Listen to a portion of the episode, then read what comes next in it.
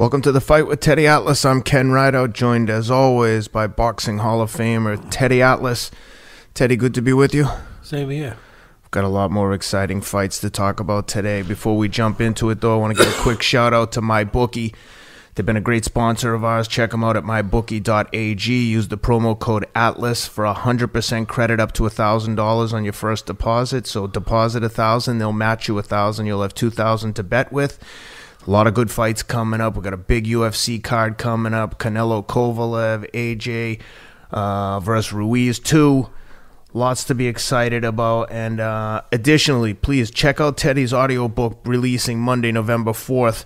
Atlas, From the Streets to the Ring, A Son's Journey to Becoming a Man. The book includes extra conversations between chapters with Teddy. It's fantastic compliment to the book. Be sure to go to Amazon.com and pre-order now. If you've read the book, a lot of the additional content there is really entertaining. I love this book. Can't say enough good things. Teddy, let's jump into this Prograis-Taylor fight. By the way, with my bookie stuff, yes. Let me just say that you put it to good use in camp. I saw you a couple times. You had a couple extra shackles to go home with. I saw you. Well, I gave a lot of it back on the Taylor Prograis fight. Yes, you did. The Brits are going to be happy with this one. I've never taken so much heat. I can't tell you how many people reached out to me on social media wanting to debate me on why I thought Prograis would win, why they thought Taylor would win. And I said, can we just discuss this Sunday morning? Yeah. We'll see. I really thought Prograis was going to do it. You correctly had Taylor winning a decision, and razor thin decision. One of the judges had it a draw. I think one guy had 15-12. Interestingly, and one guy had it like 17-12, something to that. 17-13, I'm not sure. But the guy who had Taylor winning by 2 points gave the 12th round to Taylor. That was wrong. I had no problem with him having Taylor win by one round. I was hoping we'd get a draw. I didn't think we would in London after seeing the fight. But to say that Taylor won that 12th round is a crime. I mean, Prograis won those last two rounds. Yeah, he showed the heart of a champion. But like I said, you had it. If I remember correctly, won the 11th significantly. Like you would have thought that if there was more time left, that he was going to take control of the fight. Yep. You know, it was a little too late, that old saying.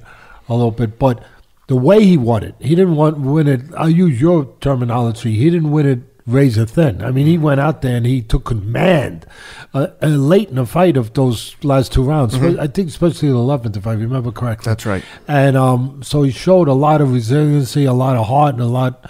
You know, he dug down, and but I thought that the guy I picked, which was Taylor, I thought he won the fight. Yeah, I have no problem with him winning. Like I said, I thought, when you go into the decision and thinking, like, please let me get a draw, you kind of have a feeling that the other guy got it done. But two great sportsmen showed tremendous respect for each other after the fight. But, man, what a fight. Awesome candidate for Fight of the Year. What'd you see? And anything surprise you? A little bit. I thought Taylor, being the bigger, taller, longer guy, would use that reach advantage early more. But I also thought, and when I say you, first of all, two southpaws, so they negate the advantage right there, like looking in a mirror, you know. So that's negated.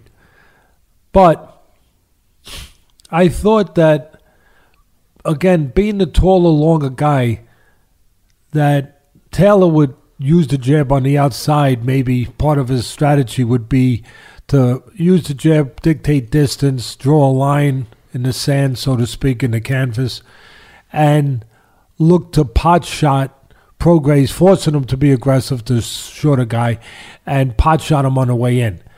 I also thought, and I said it in the breakdown when we did that podcast of the fight, way back when we did it before the fight, I said that I thought that there might be more physicality with the size to Taylor. Not only taller and longer, but maybe more physical. And that he had the ability to go on the inside, to use that physicality, to go to the body, to put water in the basement, like I like to say a lot of times when I was broadcasting the fights on ESPN at ringside. And I also felt that he has a good trainer in this young Barry McGuigan's son. And Barry McGuigan being a former featherweight champ of the world from Ireland, I worked with McGuigan some when he came up and won the title, actually. I helped him a little bit, did some advising for him and stuff, worked his corner, actually, in a couple of fights. And I feel that his son has really developed into a pretty damn good trainer and doing a good job. So I thought that he would have the right strategy, the right fight plan, and that he's technically pretty buttoned up. I thought it would be a real good fight. It was a real good fight. A contested fight. It was a contested fight. Very competitive. I was surprised that Taylor made the choice. You got to make choices in these kind of fights. Do you make them quick enough? When do you make them? Do you make the right choice? He made a choice to go inside early, to take that physicality to Prograis, and to go to the body and to make it in the trenches sort of fight. And he did that, and he maintained it. And again, I thought he could have the advantage on the outside, being taller and longer. He decided to have the advantage on the inside with being a bigger guy. And he technically knew what to do.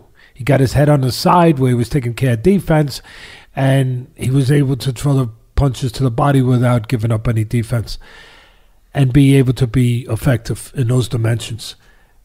And for me, it was a fight. It was a nip and tuck, push and pull fight all the way through the first 8 rounds with, like, who's going to blink first. That's where I saw it. Like, both guys are fighting this way. Who's going to give first? Who's going to give an inch? And what I saw was also Taylor had the option to go outside every once in a while and use what I talked about before, that length, that jab, that height. And he was able to have that option. Prograis didn't really have that option. Once he got locked down to fighting inside, that was kind of like it. Mm-hmm. I was a little surprised on the side of Prograis that he didn't use his legs more early, because to me, he's a bit of an athletic guy. He's a bit of an awkward guy, unconventional. He didn't really show that dimension. He was pretty conventional. He was pretty standard. He was pretty buttoned down. He was pretty, straight at you. He took away some of that awkwardness that he usually displays. I didn't see it. Mm-hmm. By being just aggressive, and we appreciate it. We applaud, because it was a terrific fight. He decided to be that blue-collar guy, instead of that guy like you with the Ferrari, every once in a while, you go out on the weekends and you say, hey, look, I got a Ferrari. He didn't show that dimension that, hey, I got legs. Hey, I'm awkward. Hey, I'm unorthodox. As I like to phrase it, I'm awkwardly clever. He didn't show that dimension. He was more the straight arrow in this one. And right there fighting, tooth and nail, nip and tuck. So he took that dimension away from himself, for me at least, a little bit. And when it got to about the 8th round, if I was calling a fight, when I was watching it, I remember making a conscious thought to myself, if I'm in that seat that I used to be in, calling a fight, right about now, I saw a change. I saw a change where all of a sudden Prograis did decide to use his legs. He took it outside. And I said, Jesus, now? And for me, it was more of a concession rather than a strategic move. It was more of a confession. It was more of what I like to say sometimes when I was doing a broadcast at ringside. It was more of a polygraph test for a fighter, that you see the truth, that he blinked, that he was like, you know what, I got to get out of here. I need to get out of here. He made a concession. Can I say one thing? Not a strategic move. Yeah. One quick thing. I talked to him after the fight on the phone while he was in London the day after, and he said exactly what you just said. He said, I gave away those early rounds, like the middle rounds, 8 through 10. He said, I let off the gas and tried to change things up, and then in the 11th, I just went back to what I knew I could do. He said the exact same thing what you just said. He acknowledged. He's like, I gave it away there. He's like, I should have done things. He goes, take nothing away. He goes, the guy was tough. He goes, I wouldn't have. tried to use the legs and move outside. If he wasn't so tough, I would have kept doing what I was doing because I think I could beat him. But he goes, I did it, realized what I was doing, and went back to what I knew I could do and took the last two rounds, in my opinion. Maybe I know a little bit about what I'm – maybe. Sometimes I get lucky. You know, even a blind squirrel finds a acorn. An acorn every once in a while. But – yeah, well, that's how I saw it. And if I was at ringside, that's what I would have said. I would have said immediately, you're watching a polygraph test, only one that shows up where fighters are showing the truth, whether they want to or not. Mm-hmm. It's out of their hands. Yeah. Because their body's showing the truth. And he's taking it outside. And what it also, on the flip side, if it does, it tells the other guy who chased him outside, I'm in charge. That's right. I'm the boss. I'm in charge. And it's like we talk about getting a shot of adrenaline. It's a shot of confidence. It's a boost. It's a boost that, hey, keep it up. You're on the right track, baby.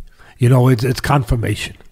It's kind of like running a race where you're in a race and you run a lot of big races and you're in there and you go nip and tuck with this guy in a long race. And really, the mind is a big part of that, too. Huge. Just like it is in boxing, right? So you're running nip and tuck with the guy, and you're human.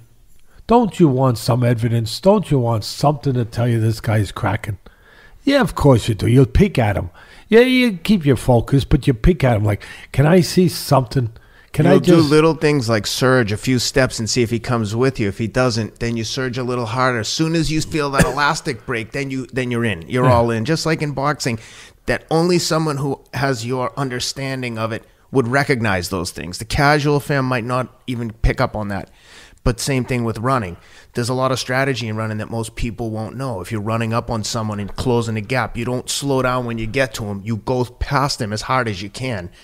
And his job is to try to respond and like, no, I'm going with you. You just want to see that stagger. Exactly. The legs just stagger, and he can't. Just something. I'm going to say something that I would think, too. And it might be a little gross to some people, but yeah, it's a little graphic. You know, I'm not saying you have to hide the kids right now. But it might be like if it was more of less of a level that you're on, but more, you know, just two guys racing.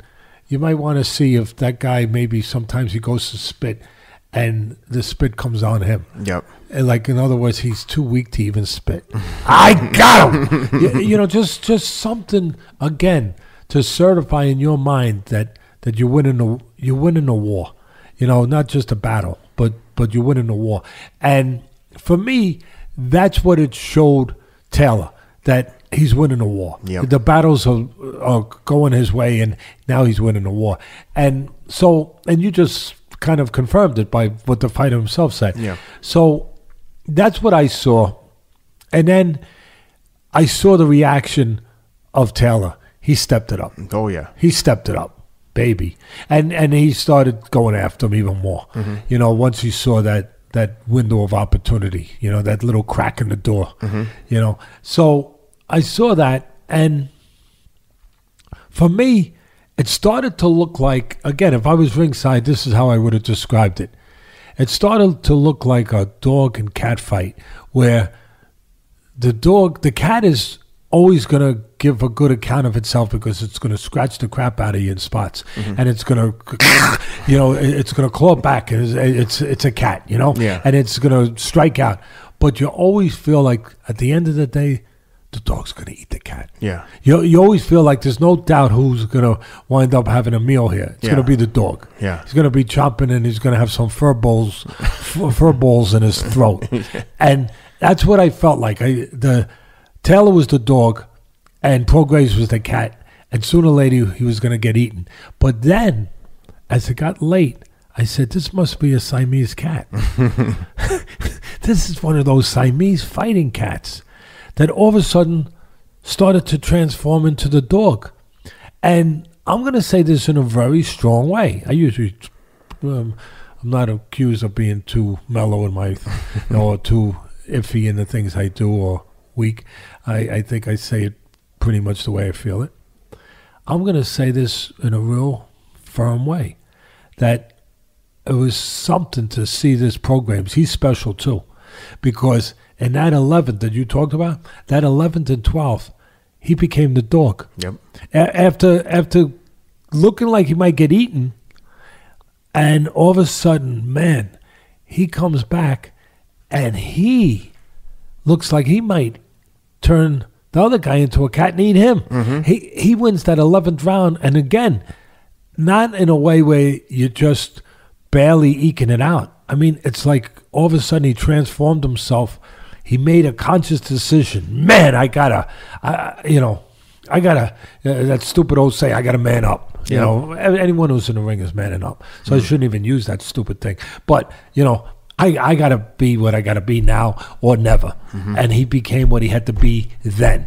And he went, and it was too little too late, mm-hmm. to a certain extent. Definitely on the scorecards as it turned out. But he did. And he significantly changed things in that 11th round, and then, you know, as far as the action in the ring, I mean, again, the way he won definitively. Oh yeah. And then 11th and 12th, he took both those rounds for me. And the interesting thing with that is what you touched on earlier, that the one judge that had it 15-13 had Taylor winning, and he, for me, I'm going to say it again. I don't say things. I'll never be accused of being, walking through the tulips with these things, like, and walking on eggshells and being afraid to say something. So I'll say it. That guy was wrong. Oh yeah. Those were clear rounds, especially that 11th. He was wrong. Now, if he has it the right way, that on his scorecard changes dramatically. Mm-hmm. His scorecard suddenly becomes, I believe, a draw. Oh, yeah. If he scored that last round for Prograis, we have a majority draw. I mean, and listen, if we know about uncles and aunts, right? Yeah. So we won't go there if buts and mm-hmm. all that. But, again, hats off to both guys. I picked Taylor going in. He saw the advantage of being a more physical guy. He got that advantage. But then Prograis did what champions do. He took a last stab at it late in the fight and behaved like a champion. Terrific fight. What I'm glad about also, it didn't come down to a funny decision in London. It came down to the fighters taking care of it themselves. Mm-hmm. I have no problem with Taylor winning that fight. Same. Where you could have said, he's Prograis and never get out of there with a decision. It didn't come down to that. It came down to a real good fight, mm-hmm. between two good, solid guys that behaved champions. And the future now is interesting because I tell you, you got Ramirez, right, who's the other champion. That would be an interesting fight, Taylor and Ramirez. Oh, yeah. I mean, that would be really interesting. And you got two locations that could be possible. Normally, that's not the case. Mm-hmm. Because normally, you just say, you close your eyes and say, okay, it can only be in London because that's where you can draw 20, 30, 40,000 people. Forget about it. Mm-hmm. And so it's got to be in London to make it make sense financially. But no. Or Scotland, where Taylor is from. Yeah. But over across the pond, yeah. where they play darts, right? That's funny you say that. I mean, I'm just saying, I love you guys, but, it's a funny story, if I may, mm-hmm. Digress for 1 second. Yeah. We had Tris Dixon. Tris Dixon is a writer, mm-hmm. who's a good writer, really good writer. He's from London. And he does a podcast, and he asked me if I would do it for him when I got back from camp. And I gave him my word I would do it, so I did it with him. And he was talking about how our podcast is popular in London. Mm-hmm. He said, it's really popular over there. I said, I love the people across the pond and stuff. And, I tease with them, and we joke back and forth. And he goes, I know. He goes, I listen to your podcast. And he said, you know how you made a joke with him about they don't have all the things, which is true. Mm. They don't have all the competition that we have over here with LeBron James and Tiger Woods and Tom Brady and all those things. So you can it's easier to develop a fighter. Mm-hmm. And it is. Let's be honest. I mean, if you went down the street and there's anybody in London who Joshua is, they all know. Mm-hmm. If you go down the street here and there's anyone who Deontay Wilder is, nobody knows. Mm-hmm. So that's part of the proof to it. Yeah. It's just because there's so many other things here. Mm-hmm. So it's easier to build a name there, a star there in that way. And I joke with him and say, you know, you guys got soccer, I know it, but, you know, what else? You got snooker, you know, you got darts. Got a couple good golfers, too. We joke and stuff. And then one time during our broadcast, I said, now they're probably going to put me on a dartboard. Guess what? They did. I don't have to guess. This, no one knows this, including you. The dartboard's here. I've been working with a kid in England on this for like 3 months. No, get out of here.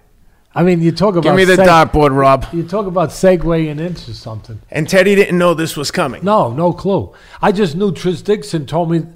Tris Dixon just ruined my surprise. We've been looking on here. Oh, my God. There's the dartboard. Here's the picture I took in camp. I had no clue. I mean... Here's the signatures. I mean, here's the signatures. You got about... I don't know, 30 or 40 British fighting personalities, fighters, people from the British boxing community. I've got a list and a printout. I can't believe that you got this. So Tris was telling me they really got it. I can't believe the guy ruined my surprise. I'm sorry, because I had no clue. I mean, I look like a cat. I mean, they made my nose. I look like I just. It's not supposed to be flattering. I guess not. I mean, at least there's no dart in the middle of my nose right at this second, you know. But a beautiful flat nose like that. Look what they did to it. Oh my goodness! I can't. That's from Brandon Mitchell in Bournemouth, United Kingdom. He now lives in Sweden, but I've been working with him on this for a few months, and he was like, get me a picture. He's got all the signatures. I've got a printout here of all the guys who've signed it. He sent you a letter. I mean, Tris told me, he said he went into a pub. You know, I don't know which pub, but he said, and there it is, Teddy the Cat. I mean, look at that. I just finished talking about Prograis and Taylor being like a cat dog fight. I better keep my mouth shut. Wow. I know people listen to this are going to be like, oh, what a setup. But there's no joke. No, all joking aside, he didn't know this was coming. No clue. I have a note here. We were going to add it in after the description of the fight. No clue. And no darts, please. No, that's one thing. I'm going to put my foot down with that. Nobody's throwing a dart at this. Okay? Again, that's from Brandon Mitchell in Bournemouth.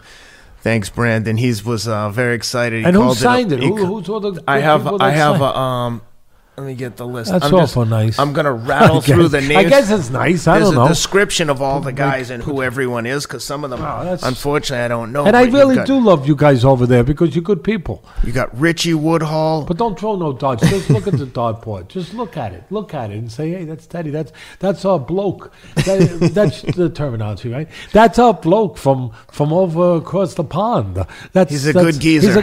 He's a good bloke. He's a good bloke. And nobody will throw it. Thought at it. So you've got Richie Woodhall, Jim Watt, Bill Hardy. James Watt? Wait a minute. Jim Watt, MBE, Glasgow, active. James Watt is 68 to 81, lightweight, WBC. He's a former lightweight champion of the world. Yep, WBC and EBU. I know James Watt. He's a former world champion, lightweight champion. Yep. Howard Davis fought him from the Olympic team, fought him in the pros and lost a decision to him. Yep. He lost to a prime Ken Buchanan in 71, and in 1981 he lost to Alexis Arguello. He got a great fighter. Billy Hardy, Steve Bunce, Buncey. Wow. Mick Williamson, John Oliver, Steve Bendel, Bournemouth, middleweight IBO champion, Ibrahim Nadeem Bradford, Robbie Reagan. Wow. There's a whole bunch of guys here. We'll read the rest of them later. Ricky Hatton. Oh, Ricky Hatton. Yeah, I love Ricky Hatton. Tony Bellew. Ricky Hatton was involved in so many good fights. He beat Casas, too. Yeah. For the title. Lee Cutler, Chris Blaney, Luke Evans.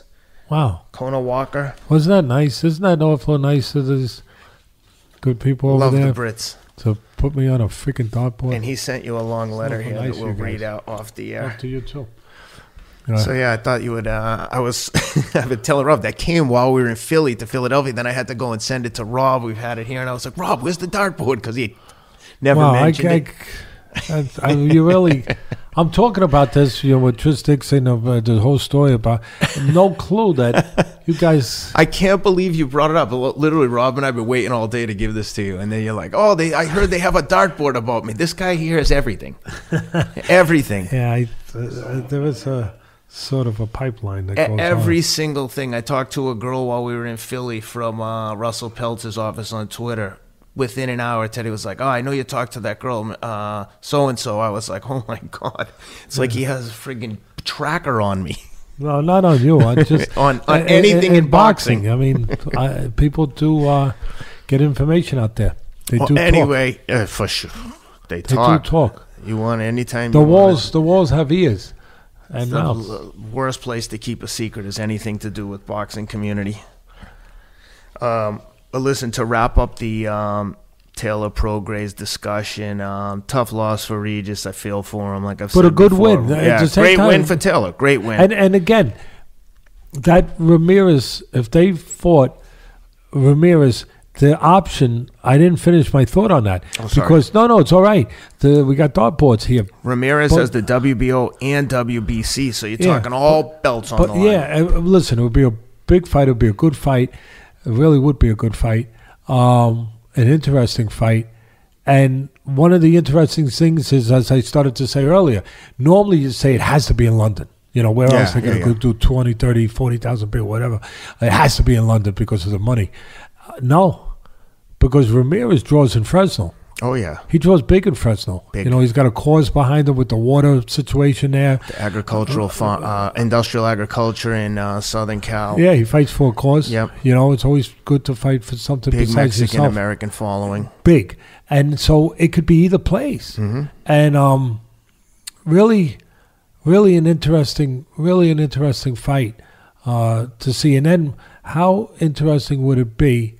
I'm not saying this would happen, but how interesting would it be? It's nice to just throw things out there, right? Think about it. If Lomachenko moved up and he went over across the pond where they have darts and dartboards, and good-looking dartboards, too. If he went across the pond and he fought Taylor after having already been over there and beat Lou Campbell in a good fight, and the people just embraced him, Lomachenko. The people loved him.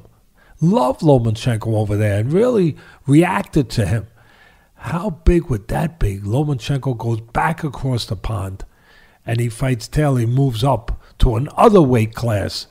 Don't think it's impossible. I know he probably hit his peak as far as he probably, hit his limit, Lomo, as far as how many weight classes he could go up. Yeah. Probably has. But if there was one more to go up, boy, that'd be an interesting one too, for sure, to throw out there as possibilities. That's all. But the main possibility would be the two guys at the same weight, Ramirez and him, either in London or in Fresno. Yeah, and that would be pretty damn interesting. I thought I was very impressed by Ramirez in the hooker fight. Yep. I thought he improved as a fighter. Mm-hmm. Forget about that. He's a pressure guy and he goes to the body well. And he was an Olympian and he's got that pedigree and all that stuff. He makes good action fights. He's TV friendly. All that stuff. I like him. I like the way he represents himself as a man, as a person, inside, outside the ring, as a champion. But I saw him become a better fighter, not just a one-dimensional guy. Putting pressure on, going to the body, tracking you down. I saw a guy that used the jab more. I saw a guy who put combinations together more. So I saw a guy whose intellect showed me. His intellect was showing. Mm-hmm. His IQ in the ring was showing, not just his pressure and his physicality. That would be really interesting to see that matched up with Taylor, who just won a fight against a really good fighter in Prograis. I would favor Ramirez. Oh, really? Yeah, I would favor Ramirez. I know a lot of people. I would. So I would love to see that. It would be really interesting to see that fight and to see it if he could take Ramirez could take what I just said and bring it across the pond if that's where they had to go, and be able to show it on that stage. Yeah, That would be a good one. It sounds like that's a real possibility from the way the guys are talking, and Ramirez, a real stand-up guy. I'm sure he wants that fight.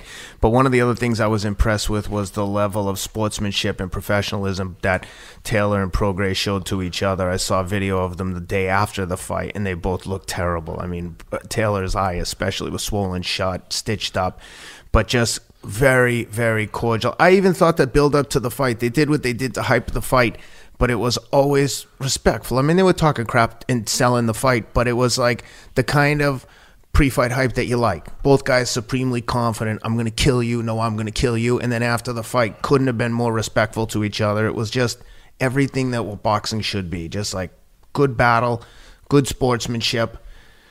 And Prograis was total gentleman after the fight. He could have easily complained and argued that he should have got a draw, but he said, nope, the better man won. I lost. It is what it is. Moving on to the next one. You know, all credit to Taylor. Yeah, that's nice. I mean, that's befitting of two, you know, fighters that know how to behave in the ring and know how to behave in other places. So. Yeah, and that guy, and Prograis really is a nice guy. He's in person, he's a very intellectual, interesting guy with really diverse interests outside of the ring. So anyway, let's talk about the upcoming Canelo Kovalev fight. This is an interesting one. Canelo moving up 2 weight classes. He's already moved up a bunch since where he started. He's still really young, too, for the amount of fights he's had and the amount of experience. I mean, the guy has fought everybody. But don't forget, you know, there's two sides to that coin. Mm-hmm. He's still young, but he turned pro when he was 16. Yeah, 100%. You're right. So go ahead. I want you to finish where you want to take it, and then I'll jump in. He's just, what I was saying is, just for a guy who's as young as he is, and I've got to check his exact age, but he's fought a who's who, and now he's moving up 2 weight classes to fight Kovalev. And the thing that is interesting to me here is that Canelo's camp, they desperately wanted Kovalev. They were willing to wait to schedule a date for him. Well, they needed it because the zone needs it. They did. Well, the zone could have put him in with Triple G. I mean, there's no shortage of people. Canelo can fight anyone he wants. They can't make that fight. They can't make the Triple G fight. That's the problem. Canelo and Triple G, they couldn't make that fight. Canelo don't want it. That's my point, though, is Canelo can fight anyone he wants, and he saw Kovalev and was like, I want that fight, and I'm going to wait to pick an opponent. But before you go crazy, and I get you. Mm-hmm. You're right. On the surface, you're right.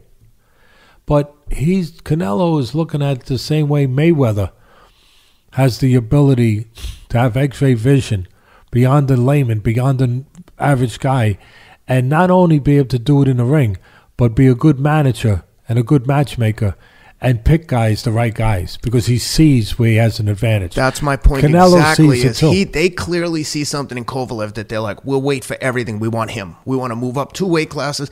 So in my mind, the Canelo camp thinks that they're going to run this guy over. Why would you wait? And, you know, Mayweather saw the same thing when he looked at Canelo. Yep. Everyone thought it was a mistake back then. People forget now because he whitewashed him. Mm-hmm. He won every round except that crazy judge that had to be corrupt.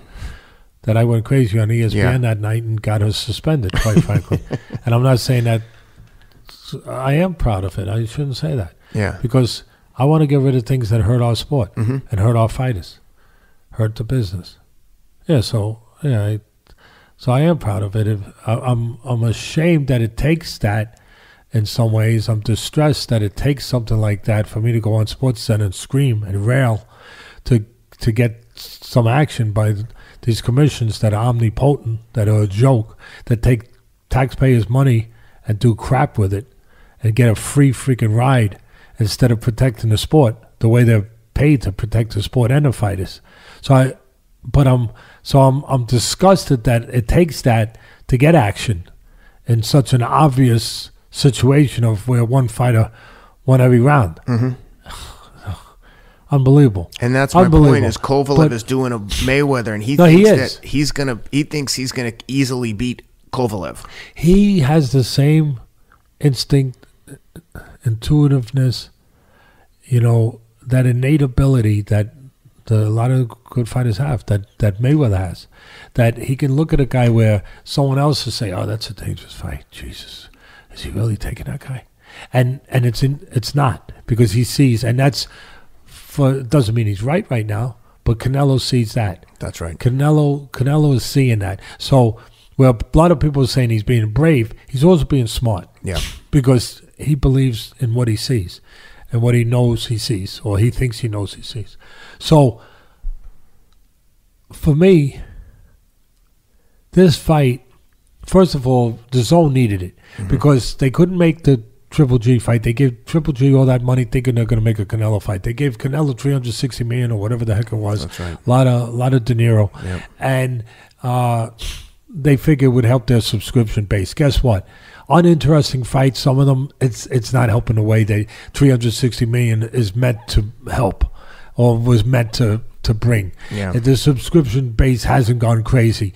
It hasn't blown up because those fights were a lot of these fights were fights that people didn't get excited about.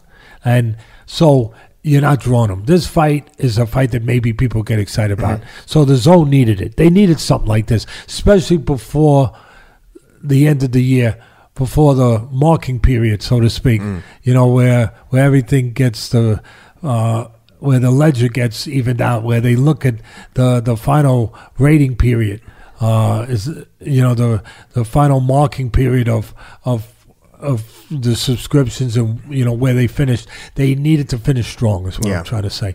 And this is a way of finishing strong. So they needed it.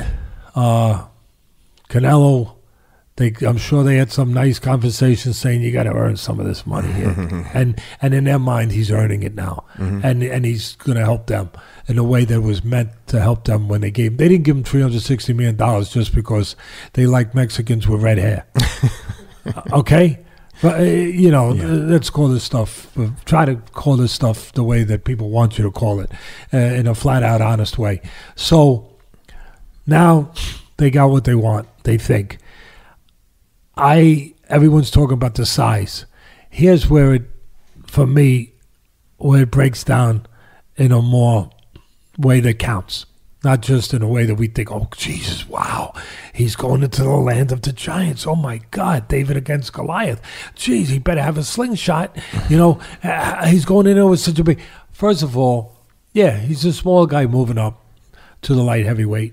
But Kovalev is not, you know, he's not Samson.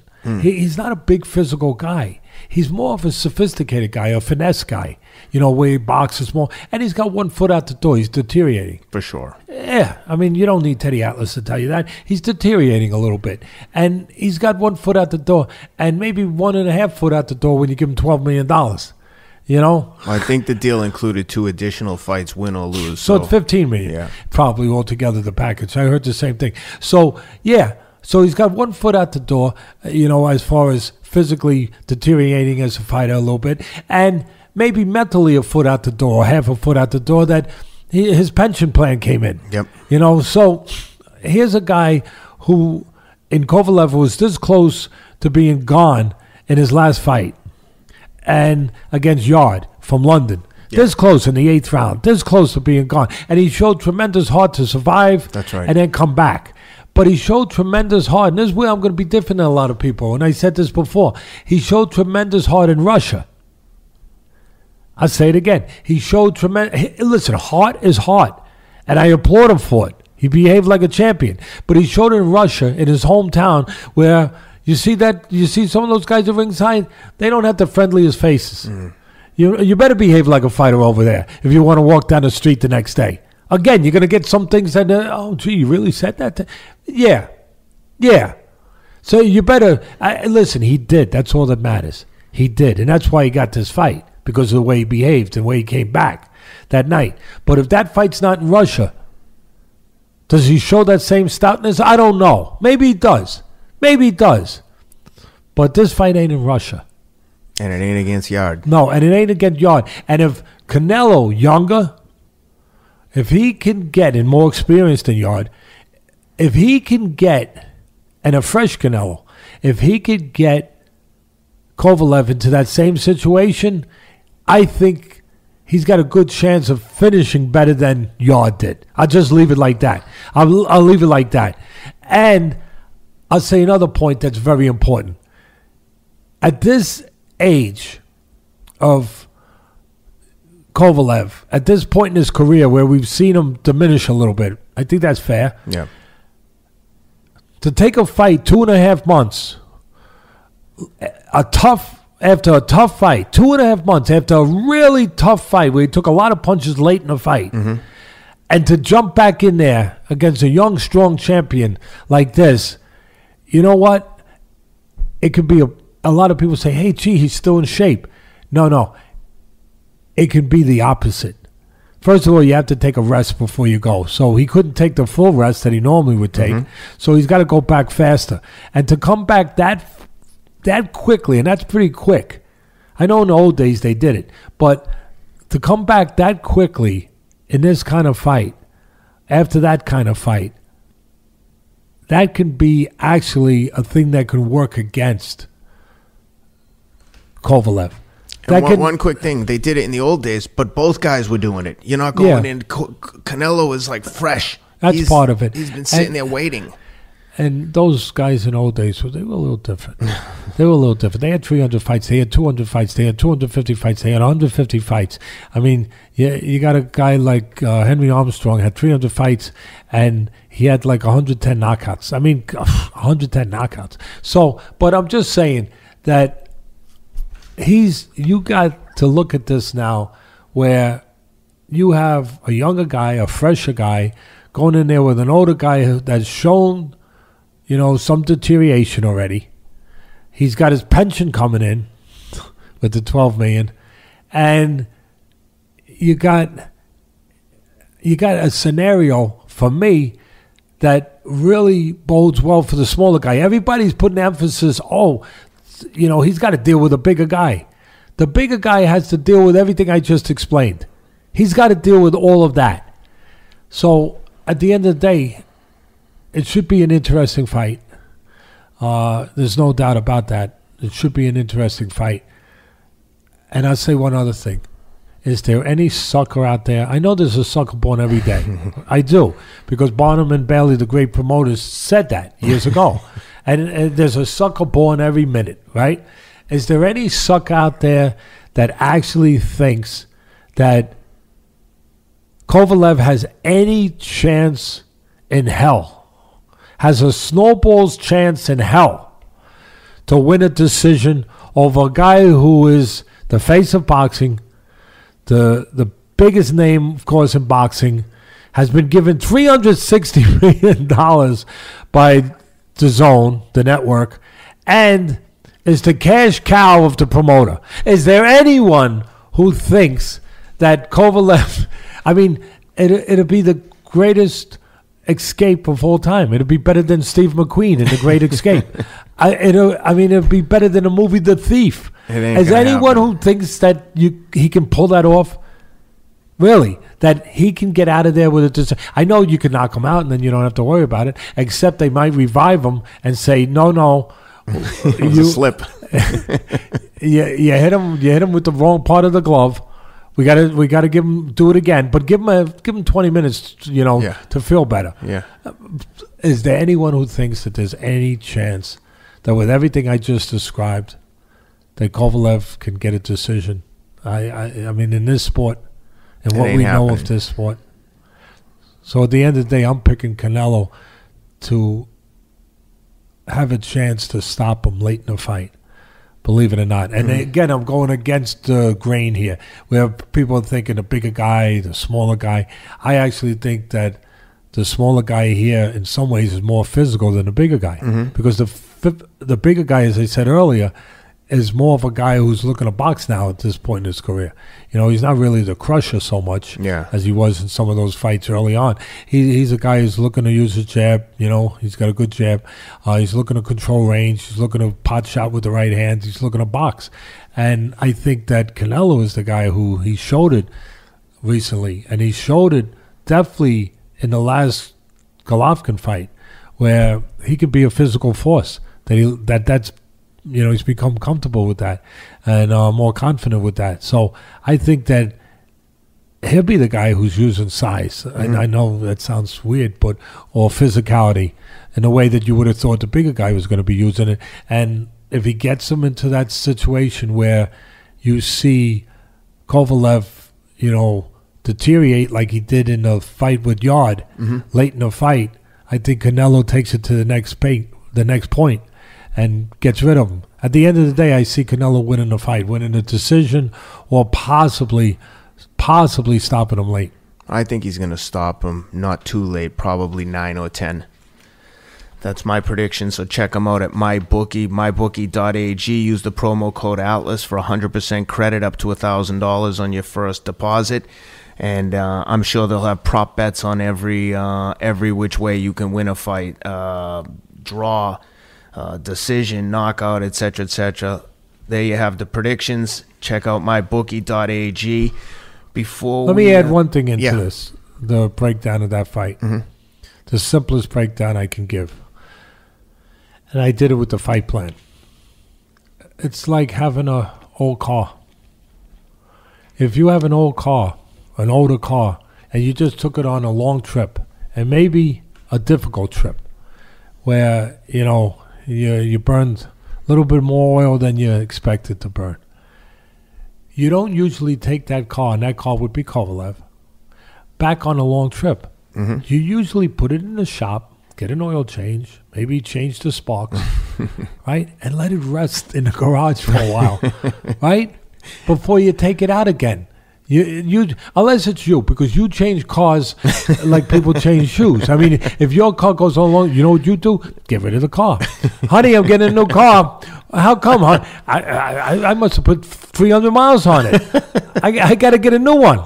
You want to hear a funny story? Speaking of that, I got people thinking certain things now. Would you? My nanny called me once and was like, "Hey, I got a flat tire in the car," and I went to fix it. It was a piece of crap. I hated this car. It was like an old 2007 Jetta, and I couldn't get the tire off. And I swear to God, there was a Jeep dealership down the road. I drove it on the flat tire, pulled into the dealership, and I said, "Which car on this lot do you want to sell more than anything?" And the guy was like, it was in 2018. He said, I got a 2015. It's been in the garage. It was like 26 grand. I'll sell it for 19. I said, you give me 3 for that Jetta and you got a deal. He's like, done. I said, put it on my credit card. I drove off. See, I'm right. How do I know these things? I needed a new car anyways, just coincidental. That's unbelievable. You just change. I mean, your socks get dirty. You don't buy new socks. You throw them in a plastic bag. Look who's talking. When we're in camp, he goes, hey, walk with me to Target. Oh, I got to get some new socks. I said, Teddy, I just saw you have like 50 pairs of socks in there. He's like, what if I have to wash some of them? I was no. I washed them all. I think you wore a new pair every day. No, I washed the socks, but you're right. I never got to the new ones, all of the new ones. But you can never have enough socks. I mean, really, it's important to have your feet protected. I agree. It's especially when you're going into battle. You talk about anybody who goes into battle. You know how Stalingrad was won, right, by the Russians over the German. The weather changed, and they took better care of their feet. You know, the tanks had something to do with it, too. But they dealt with the environment better. I did a book report on that war. And it's true. You can never have enough socks. Let me tell you. But I think the car theory is a good theory. I agree. That you got a guy, he's the older car. You put him on another long trip. And we'll see. We'll see whether or not the gaskets blow.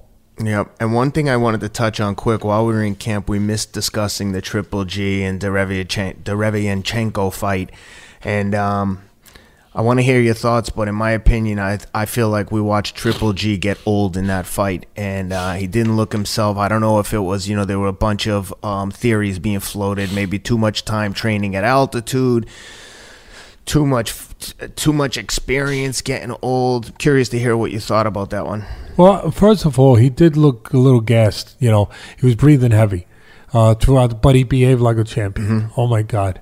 Oh, no one's going to question his heart. No. But he was breathing heavy early. I agree. And he didn't stop doing when he had to dig down, when he had to throw more punches and hard punches, he still did. And he was breathing heavy. The other guy wasn't. So there was a rumor that he was sick, too. Yeah. So that could have been it. Again, just like when we talked about our fight in camp, people don't know what goes on behind the curtain. The things that they have no reason to know, and they're never going to know. That things can happen. Guy could get sick. This could happen. That can happen. And you don't want to say it because it sounds like an excuse. And Golovkin's not a guy to make excuses. No. He's a fighter. He's a champion. And the other guy is, too. Derevyanchenko. Give him all the credit in the world. And he behaved like one, and he acted like one, both as a person that you could cheer for. No crap. Even after that, he went in there, did his job, didn't complain. I thought technically, from a technical standpoint, if you're going to call me on it, I would say that I thought Derevyanchenko probably could have won the fight. Mm-hmm. I'd say I didn't score the fight, but the way it felt, the way it looked, I would say that Golovkin landed the harder punches, more significant in certain places, but the other guy outworked him and landed enough cleaner punches to probably deserve the win. But again, this is boxing, and the marquee guy is going to, most of the time, is going to get it, because if you haven't noticed, I know it's not $360 million, but DAZN gave a lot of money to Mr. Golovkin. I think $100 million. Whatever it was. They gave a lot of money. Yep. And so, again, what did I just say before? Is there a suck out there that'll bet me that Kovalev has a chance to get out of there with a decision over a guy who just got $360 million from the network? Mm-hmm. Oh, please. Please. So, again, do you really think that a guy named Derevyanchenko was going to beat a guy named Triple G when all that money was given to Triple G, get a decision? I thought he might have won the fight. Yeah. But he was a tough guy. He was prepared for that fight.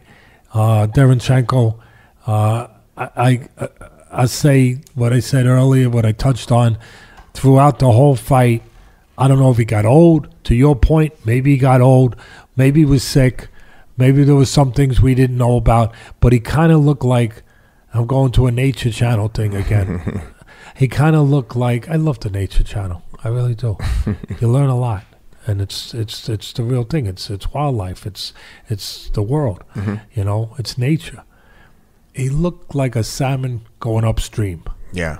All night long. He looked like the salmon making that migration where they go back to lay the eggs and they go upstream. Mm-hmm. It's hard going upstream. Mm-hmm. And that's what Triple G looked like. He was always going upstream, and it was hard. But he got there. He got there. And again, I don't know if it was a fair decision, but I know one thing. He earned everything that night. He was in there with a tough guy, a guy who was ready, a guy who threw a lot of punches, and a guy who will have another chance to be a world champion, I hope, in Derevyanchenko, because he kind of earned it. But you don't have a pity party for him either. He got paid very well. Very well. Got paid very well, so you don't have to cry for him, but you still want that belt, because you want that hand raised and here and new. Yep. And new champion of the world. I won't be surprised if Canelo gets past Kovalev if he immediately makes the Triple G fight happen based on what he saw in that fight. Whether he was sick or not, I just think that fight isn't going anywhere. Canelo's going to have to, they're going to have to fight at some point, I think. And but can't you make the argument, if you're Canelo, you can make the argument that he fought his way out of the fight. You can. Oh, for sure. You say, listen, he didn't look good. He looks like he's getting old. Yep. I heard Ken Rideout say on the podcast that him and Teddy Atlas do, I heard him say that he's getting old. And, so I'm going to go with Ken. Yeah. And I'm going to say that I don't want to do this fight. The people don't want it anymore. That's where he would be losing everyone, because the people do want that fight. I don't know if everyone is as interested as they once were. I mean, they've seen it twice, and now they've seen a Golovkin who I love. Yeah, and I do too. But he looks diminished. Yeah, at least he did that fight, mm-hmm. And maybe he's not. Maybe you got him on a bad night, and the other guy looks like he's at his peak. So maybe some of that interest has waned, mm-hmm. a little bit. I don't know, but I know that Canelo is not looking. He's looking for bigger fish to fry in his mind, mm-hmm. Yeah. And one of the bigger fish is this salmon, that he's got named Kovalev, mm-hmm. To try to fry. And then if he does that, well, then he's got a whole mess of options. Does he hang around light heavyweight? Probably not. No, of course not. So. But he doesn't hang around. He goes back down, and what does he look for, And there's not a lot out there, when you talk about the kind of numbers that DAZN has paid to get the subscription base, to get people to buy subscriptions. There's not a lot of There's a handful of really good guys at super middle that I'd love to see him fight. Caleb Plant, Benavidez. Those are tough guys, big names. He ain't fighting Benavidez. Benavidez is too big. Too big and physical. I know it's not all about physicality, and but it's a little bit about that. It's a little bit about that. And he's a little too, and he don't have the marquee name. You know, he still don't. As much as I like Benavidez, you know, he don't have that star. He don't have that star, you know, name, that attachment to it yet. To the casual fan. I think to the big fans. No, I know, but they don't have it enough to make sense. No, I know what you mean. For that risk. That would be risk. That kid is tough. But it can't be a big enough fight right now. Yeah. It's not a big enough fight right now. Well, speaking of big, before I let you go, I wanted to get your opinion. Recently, there's been some social media posts showing Anthony Joshua and appearing to seem to look significantly thinner. And I wanted to get your thoughts on that because I saw some videos myself, and he does look thinner.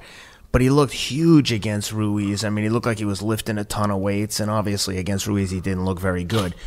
But curious to get your thoughts on that and what to expect in that rematch. Well, you know, it's a funny thing. As far as the size, the difference in size, the first thing people start saying is he's not on PEDs anymore. But you can't really say that because they've been tested. Mm-hmm.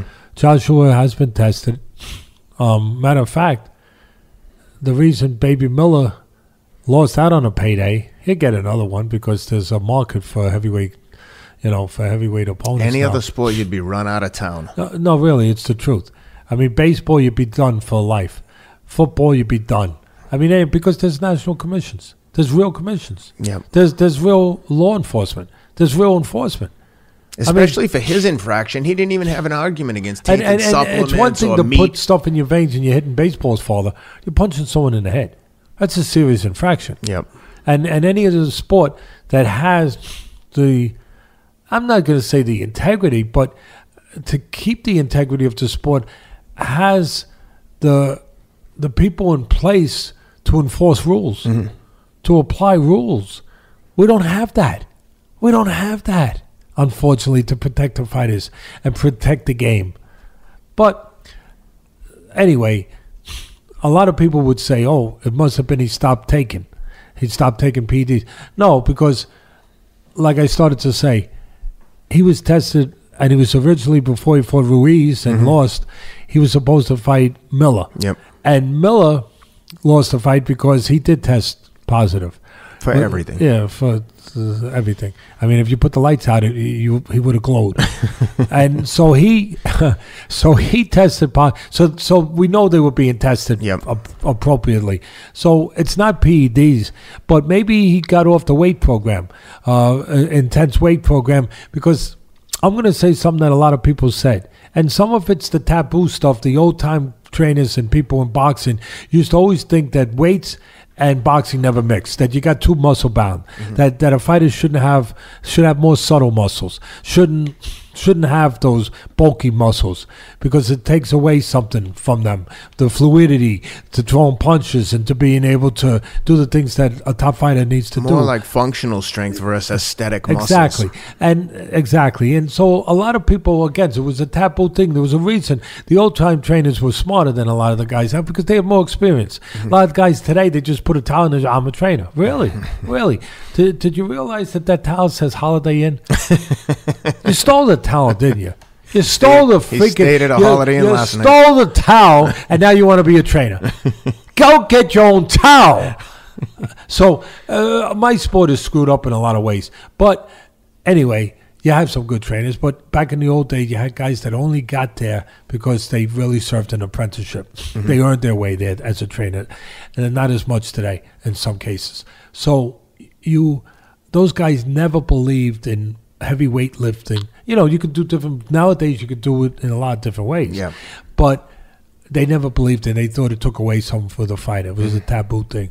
So to that point, a lot of people felt that when he lost to Ruiz, that he's too muscle bound. You know, that's part of his problem.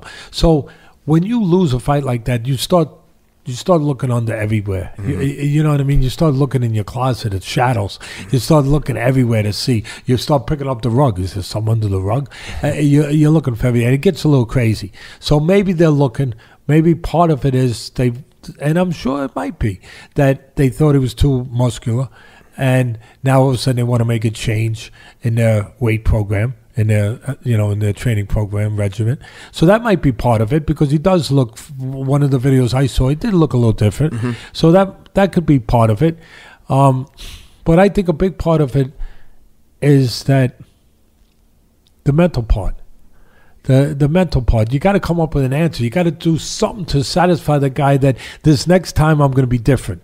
Because he's not having a tune-up, a confidence builder. So there's got to be something there that says, hey, things are going to be there. And this might be that something, to give him something. He needs something. Just like if you're walking across the desert, you need a glass of water. He needs a glass of water. And that glass of water is mental belief, something that tells him something's going to be different, that it's not going to be the same. So, and I do think the mental part is maybe everything, because I thought he submitted in that fight, and a lot of people did. And I don't think he would have done that at an earlier point, where he might not have done it at home. That wasn't in London, that fight. Right. He might not have done it in front of his fans. I know that a lot of people are going to say that sounds strange, but in front of witnesses, his own home people that he has to live with, he might not have. But he definitely might not have had done that $40 million earlier. You know what I mean? Yeah. So he's got to come to terms with that. Do I still want to behave like a fighter? Is it still the most important thing? More important than pain? Is it more important than getting hurt? More important than fear? More important that I need to be a champion again? He needs to reconcile that. That's where it starts. Yeah, that's a good point. And that's where it starts, whether you call it a psychologist, or a good trainer, because good trainers are psychologists and psychiatrists, because that's their turf. They definitely doesn't have to win for money. And they have to have that. But I'll finish with this. When you lose a fight, it's awful funny how everybody attacks. All the bows and arrows come out. And I know that. You know, I got a couple holes in my back over here. You know, I covered it. You know, I covered it up to, where you're not going to see it. And that's where I'm wearing a red shirt, so you don't see if some of the blood leaks through. You won't see it. Yeah. Okay? I got it. It's part of the turf. It's all right. You know, whoop, there goes another. I know you'll pull them out for me. Yeah, of course. I know you will.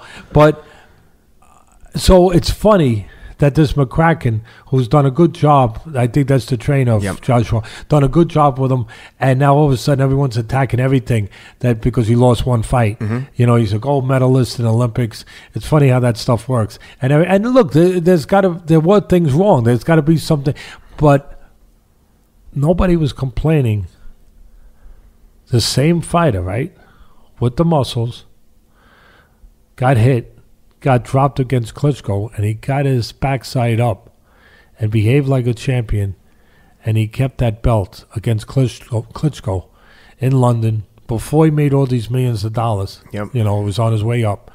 Nobody complained about that. Nobody said you got to get rid of McCracken. Nobody said you got to do this. Nobody said you got to get off the weight program. Nobody said nothing, right? Right? I'm not saying there's not a need for some changes. I'm not. I said there is. Mm-hmm. But I'm just saying, isn't it funny how this stuff works? Nobody said, boy, they love a winner, don't they, babe? Nobody said nothing then, because he got up and he behaved like, and he made everything right. Mm-hmm. And that's what was missing the most against Ruiz. Yeah, he stood up too straight. Yeah, all that stuff. But he didn't behave the way he did against Klitschko. That was the big difference. Yep. And that's what was missing. And that's what he's got to find again. Well, we've got an awesome calendar of fights coming up here. And before we sign off, I just want to give a quick shout out again to MyBookie. Check them out at mybookie.ag. These guys are easy to deal with. Pleasure. Use the app. Go to mybookie.ag. Use the promo code ATLAS for 100% credit on your first play, up to $1,000. And also, thanks for all the support, guys. If you like the show, please be sure to take 1 minute to leave a review on iTunes. It really helps a lot. Subscribe to the YouTube channel. But honestly, I can't stress enough. Please take 2 seconds and just click a review on iTunes. Leave us a review. Leave some comments. Please, it all helps. Appreciate all the support. Teddy, thanks for doing this. And don't listen and tell him how much you like his glasses, the frames. You know, he's a proud guy. He wants to look good. And I need him to see, unfortunately. You know, and just give him a little love, please. And thanks again to Brandon in England for coordinating the dartboard. Appreciate you. Yeah, I look like a cat, but thank you, Brandon. Thank you. Meow.